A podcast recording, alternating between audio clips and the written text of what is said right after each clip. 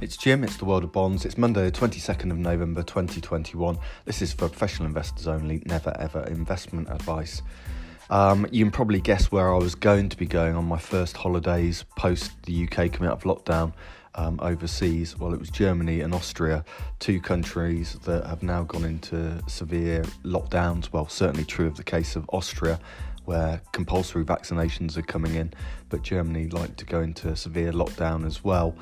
Um, and the reason is that coronavirus cases have just gone completely out of control uh, there. The spikes are quite dramatic thanks to vaccine hesitancy in particular and the coming of winter and more social mixing, all of those sorts of things. But uh, these lockdowns have led to fears for the Eurozone's recovery, for its economic growth, and as a result of that, we've seen some significant rallies in bunds.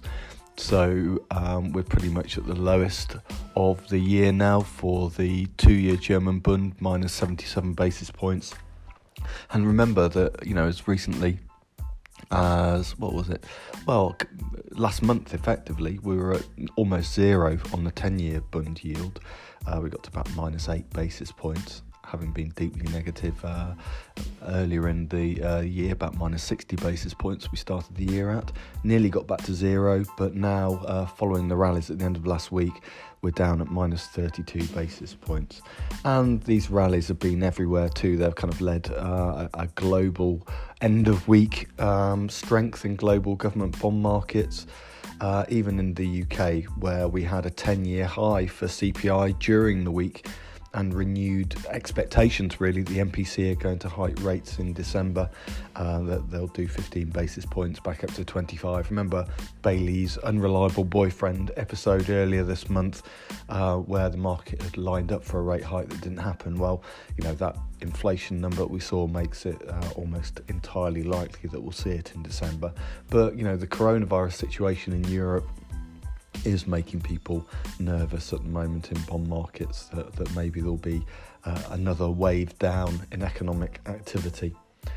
Elsewhere, we had last night the White House coming out and said that it will announce the next Fed chair before Biden heads off on holiday on Tuesday. Remember, it's Thanksgiving weekend in the uh, week, whatever they do, um, in the United States this this week. So um, Powell's term as Fed chair ends early next year. It's a four year term. He needs to be reappointed or replaced. And market doesn't quite know what Biden is going to do. If he replaces Powell, it'll probably be Lael Brainard. Um, Powell is seen as more hawkish on inflation. He's the continuity candidate. It's kind of uh, no trouble uh, with either side in um, in, in Congress effectively and getting Powell reappointed. And yet, some on the left of the Democratic Party prefer Brainard, and she is seen as more dovish and more progressive.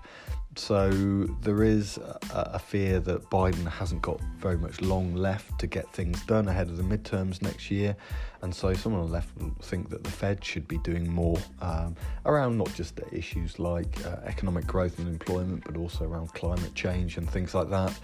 And so a more progressive candidate is preferred by some. Um, especially as there are fears about the prospects for the stimulus bill, the Build Back Better bill. Now, the, the infrastructure bill has passed, so that's a trillion dollars worth of um, effectively stimulus for the US uh, economy in the bag. But the bigger bill, uh, and it started off some some people wanting six trillion dollars worth of uh, spending as part of the BBB Build Back Better bill. Um, that's come down to under two trillion. I think it's about 1.7 or something like that. Um, and that's that's kind of across a whole wide range of measures, including green technologies, childcare. Um, you know, it's it's pretty much a, a, bill that just does fiscal stimulus almost everywhere. That's going to struggle to get through the Senate.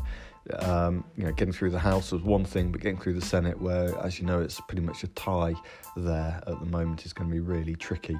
So, progressive left wing Democrats think that that bill will have to be watered down substantially in order to get passed, and therefore you need a, a really democratic um, left wing Fed chairman in order to, to offset the kind of stuff that the Republicans will take out of the BBB bill. So, as a result of that, it's going to be a fairly tough call, I think, on. Um, balance markets think that Jay Powell will get re-elected and uh, well reappointed and that's partly because of the inflation outlook and whilst some people would like a really dovish uh, Fed chair to let things go rip um, the is there is a kind of fear that inflation is becoming a big, big issue for voters in the United States, and therefore the the six percent inflation rate is eroding real wages, uh, real incomes, and will become a huge electoral issue. You know, people will vote for a political party that promises to end inflation, and therefore, if you put in the Fed chair someone more dovish than Jay Powell, who's already relatively dovish, then you're in danger of letting inflation get away from you, etc., etc. Of course, um, you know we can come back to the arguments about what raising interest rates or keeping fiscal policy uh, and monetary policy tighter than it needs to be right now will actually do in terms of uh, impacting rents or the oil price or supply disruptions, but nevertheless, that's the view. There has been also some debate last week about the pace of taper, and there is a bit more pressure coming on Powell from other sources. So, his vice chair, Richard Clarida, um, said that he thinks the pace of taper needs to be up given the economic recovery. So, lots going on in uh, the Fed at the moment, but we'll find out tomorrow, presumably, or even today, potentially, whether Powell gets uh, reappointed as head of the, the, chair. Still, two Fed hikes priced in for 2022 and more thereafter.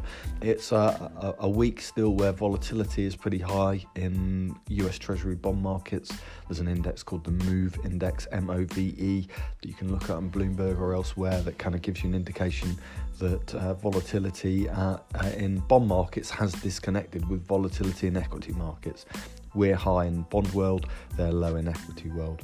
And that high volatility and the uncertainty around the Fed chair and all of that comes in a big week for US Treasury auctions because of Thanksgiving at the end of the week.